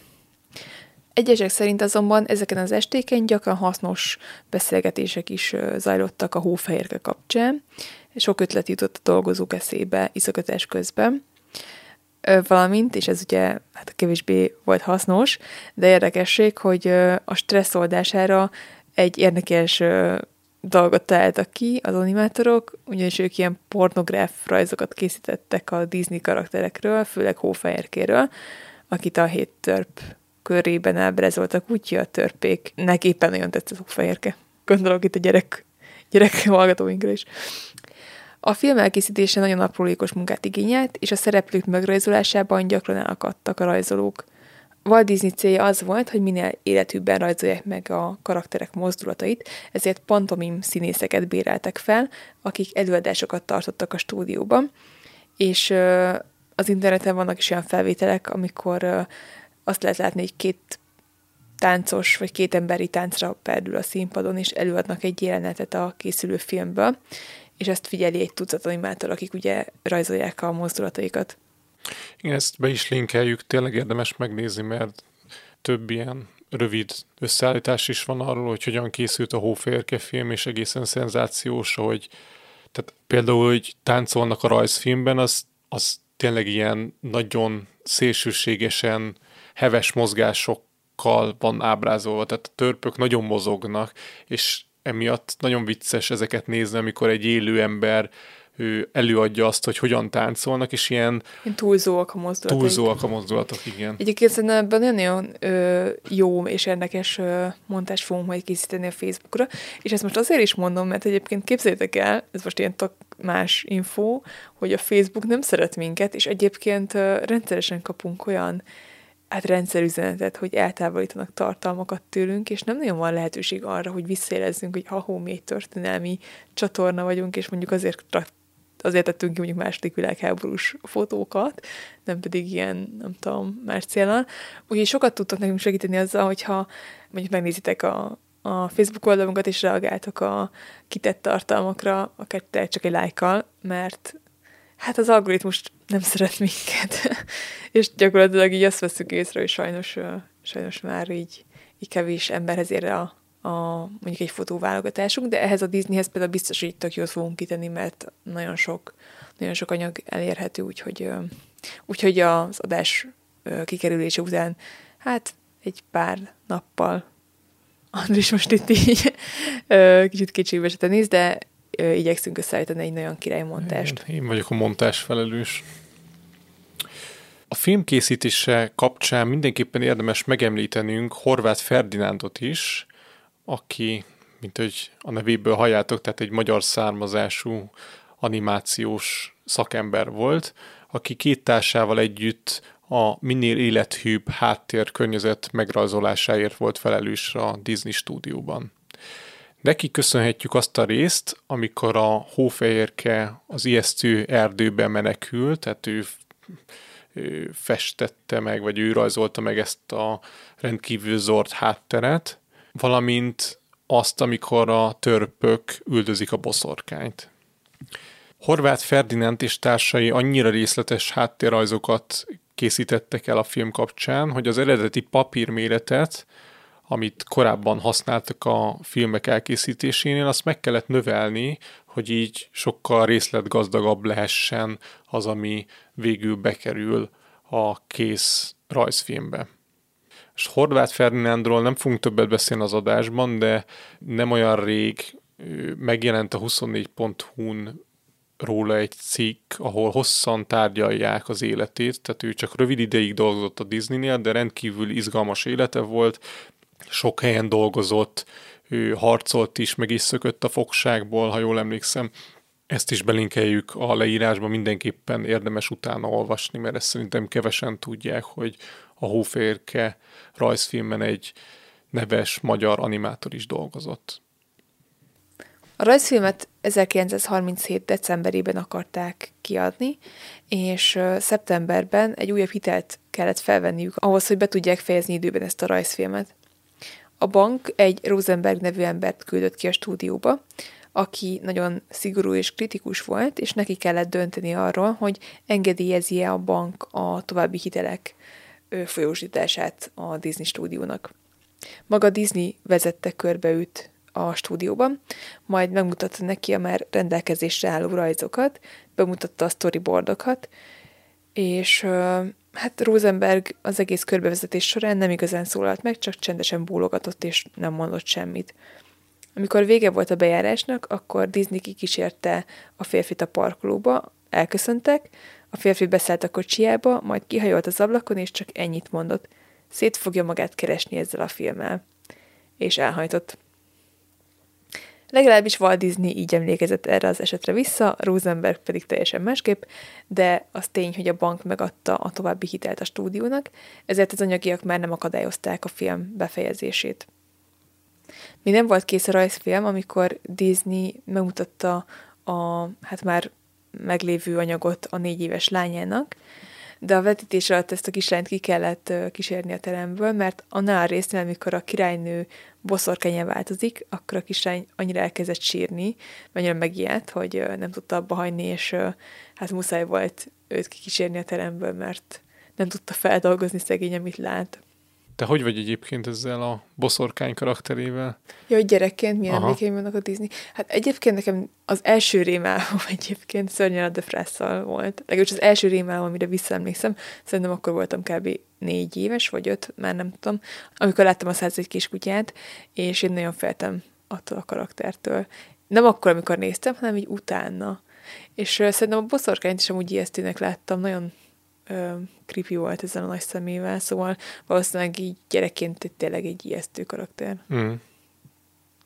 Ami egyébként tök érdekes, hogy ha, de most nagyon boomer leszek, hogy ezek a mai gyerekek, tehát a mai gyerekek, hogy milyen ö, filmeket is végignéznek, ezt részben azért tudom, mert anyukám óvónő, és ö, szoktam mesélni, hogy így a, nem tudom, egymás között beszélgetnek a gyerekek egy éppen aktuális filmről, akár ilyen Marvel filmekről, ö, vagy hát mondjuk igen, egy szuperhős filmről, és azért abban azért elég ijesztőek a gonoszak szerintem. Igen, egyetértek. Na mindegy. Ö, vagy pedig ők bátrabbak, mint én voltam, meg vagyok ma is, mert én most szeretem az ijesztő karaktereket. Na mindegy, egyébként van is egyébként egy, sőt nem is egy, hanem több tanulmány is született azóta már arról, hogy a kisgyerekekre milyen hatással vannak ezek a gonosz karakterek. Amúgy én is paráztam tőle, nekem ennél ijesztő volt, a szörnyele is ijesztő volt, de amitől igazán féltem, az a Csipke Rózsikában a mostohanya, ott nem tudom milyen szerepben van, ugye akinek ilyen, hát ilyen kicsit ilyen ördögszarvszerű demóna. Demóna, igen. Na, az szerintem az rendkívül ijesztő. De nyilván a hófehérkés is nagyon ijesztő. mondjuk nekem a top van, tehát amitől nekem volt ilyen első rémálmaim, azok nem Disney karakterek. Nekem az Óza csodák csodájában a nyugati boszorkány, akinek zöldre volt festve az arca, az olyan, hogy így rendkívül módon féltem tőle. Hát igen, mert igazából gyerekként jobb esetben a, ugye tévéképernyőn látsz először gonosz embert. Így az addigi kis biztonságos világodba bekúszik egy ilyen gonosz szereplő, és szerintem azért ez egy erős inger egy gyereknek. Igen, de ebben biztos van más, biztos sok minden változott, hogy ma már azért, ami tényleg fiataloknak szóló gyerekfilm, azért ennyire para karaktereket nem raknak bele.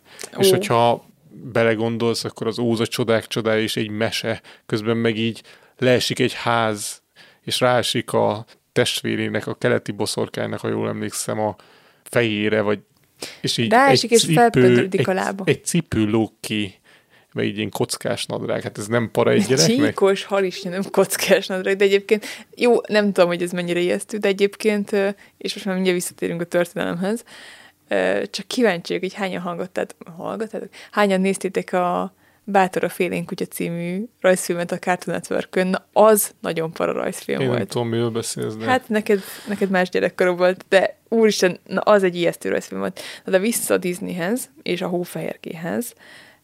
1937 őszén járunk, kis kalandozásunk után. Tehát közeledett a karácsonyi határidő, óriási volt a hajtás a stúdióban, rengeteget túlóráztak a dolgozók, és még hétvégén is ö, dolgozniuk kellett, úgyhogy a stúdió közben nem fizetett túlórabért. Ha bár itt érdemes megemlíteni, hogy miután elkészült a film, Walt Disney a bevételekből ő három havi bért juttatott mindenkinek, ami hatalmas összeg volt, és nem is volt előre bekalkulálva. Viszont Walt Disney úgy gondolta, hogy mégiscsak így fel a dolgozóival, hogyha kapnak egy ilyen hatalmas prémiumot. Hát igen, az a hogy ezek az emberek amúgy nem mondtak föl. Öm... Itt, bocsánat, hogy megint belevágok, de itt ő, még ugye 37-ben járunk, akkor az animációs körben a Disney stúdió az, az egy hatalmas név volt, tehát mindenki ott akar dolgozni, aztán ez később megváltozott, és az ilyen nagyon ügyes rajzolóiknak egy jó részét ugye el is veszítették, de hogy akkoriban ez egy akkora név volt, tehát ez olyan, mint hogyha nem tudom, akinek érdekes az űr, hova menjen el dolgozni, a názához. Szóval visszatérve újra Hófehér kérdés, mert maradjunk már egy szét, hogy úgy készítették a rajzfilmet, hogy az elkészült rajzokat befotózták, és a képkockákat egymás után egymás mögé illesztették.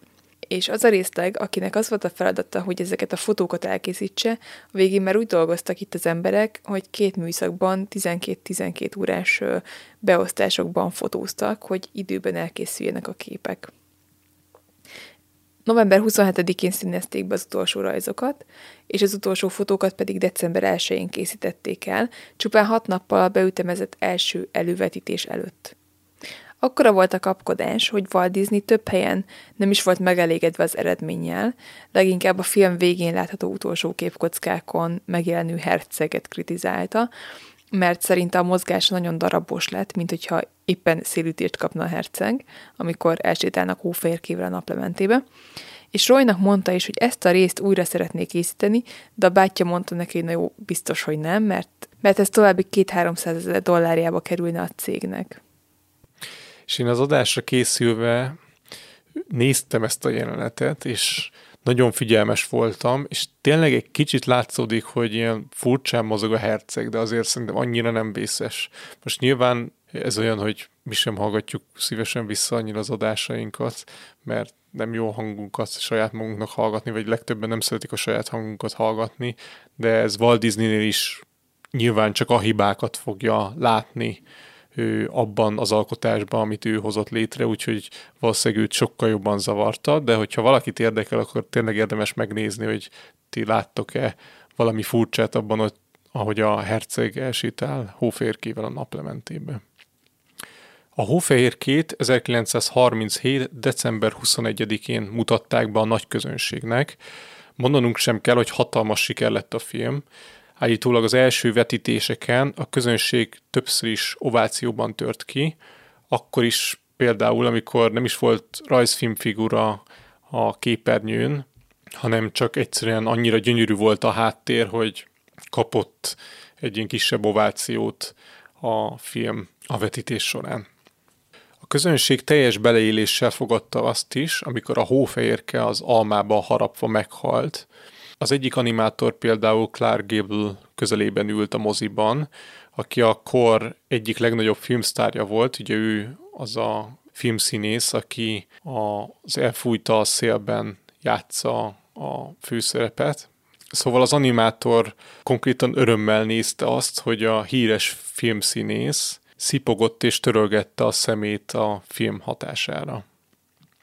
A kritikai fogadtatása is jó volt a filmnek, szinte az összes újság pozitívan nyilatkozott a műről, ha bár Hollandiában a 14 éven aluliaknál betiltották a filmet, mivel az túl ijesztő volt a cenzorok szerint. Anyagilag is egy hatalmas siker volt, nagyjából másfél millió dollárba került, és összesen 8,5 milliót keresett világszerte a hóférke, amivel az inflációt nem számolva az addigi legtöbb bevételt hozott film volt a 30-as évek végén. Aztán ugye 39-ben jelent meg, azt hiszem, ha jól emlékszem, az Elfújta a szél, ugye, ami a, az inflációt számolva a legsikeresebb film, de hogy a hóférke sem bújhat el nagyon mögötte, tehát ezeken a top listákon így a top 50-ben azért benne van. Tehát egy hatalmas duranás volt akkoriban, és azóta is nyilván többször ő, vetítették, tehát azóta is ő, hozzáadott valamennyit ehhez az anyagi sikerhez ahogy Walt Disney fogalmazott a hófehérkével és annak hatásával kapcsolatban. Az animációs filmek eddig ismert világa ezzel a művel lezárult. Mostantól minden más lesz. Az pedig, hogy mennyire más, az a következő epizódunkból kiderül. És hogy miről fogunk beszélni a következő adásban, mert hogy itt vágjuk most el ezt a Disney epizódot. Szó lesz a Disney háborús propagandát hirdető filmjéről, a kevésbé jól öregedett filmekről, azokról, amiket ma már a Disney Plus-on sem lehet megnézni. Beszélünk majd Disneylandről, több rajzfilmről, az elkészítésükről, hogy hogyan készültek, és uh, milyen kis kulisszatitkok vannak, illetve Disney halálát övező elméletekről is, úgyhogy uh, még sok érdekesség vár ránk, de úgy döntöttük, hogy most itt elfelezzük, mert hát valószínűleg ez így is nagyon hosszú. Reméljük, hogy érdekesnek tartottátok ezt a részt, és uh, hamarosan jön a második epizód, úgyhogy már nem kell rá sokat várni, ezt uh, így most napokon belül veszük fel ezt a kettőt, úgyhogy tényleg hamarosan jön a következő rész. Úgyhogy hamarosan találkozunk, és uh, addig is uh, írjátok meg, hogyha van kedvetek kommentben, hogy nektek milyen gyerekkori Disney emlékeitek vannak, miket szerettetek, miket nem, meg majd a következő résznél talán azt is kitárgyalhatjuk, hogy mit gondoltok a mostani élőszereplős filmekről, mert szerintem ez elég megosztó lett mostanság. Köszönjük, hogy meghallgattátok az adást, hallgassatok minket máskor is, és vigyázzatok magatokra. Sziasztok! Sziasztok! Ha szeretnétek tőlünk extra bónuszadásokat hallgatni, akkor csatlakozzatok a Patreon közösségünkhöz a patreon.com per hihetetlen történelem oldalon, ezt a linket betesszük a leírásba is. Kövessetek minket Facebookon és Instagramon, ahol az adások mellett sok egyéb történelmi érdekességet is megosztunk veletek. Örömmel fogadunk e-maileket is a hihetetlen gmail.com e-mail címre, ha kérdésetek, észrevételetek lenne az adással kapcsolatban. A podcastet megtaláljátok az Apple Podcast-en, Spotify-on és még sok más helyen is. Hallgassatok minket máskor is. Sziasztok! Sziasztok! Ez a műsor a Béton közösség tagja.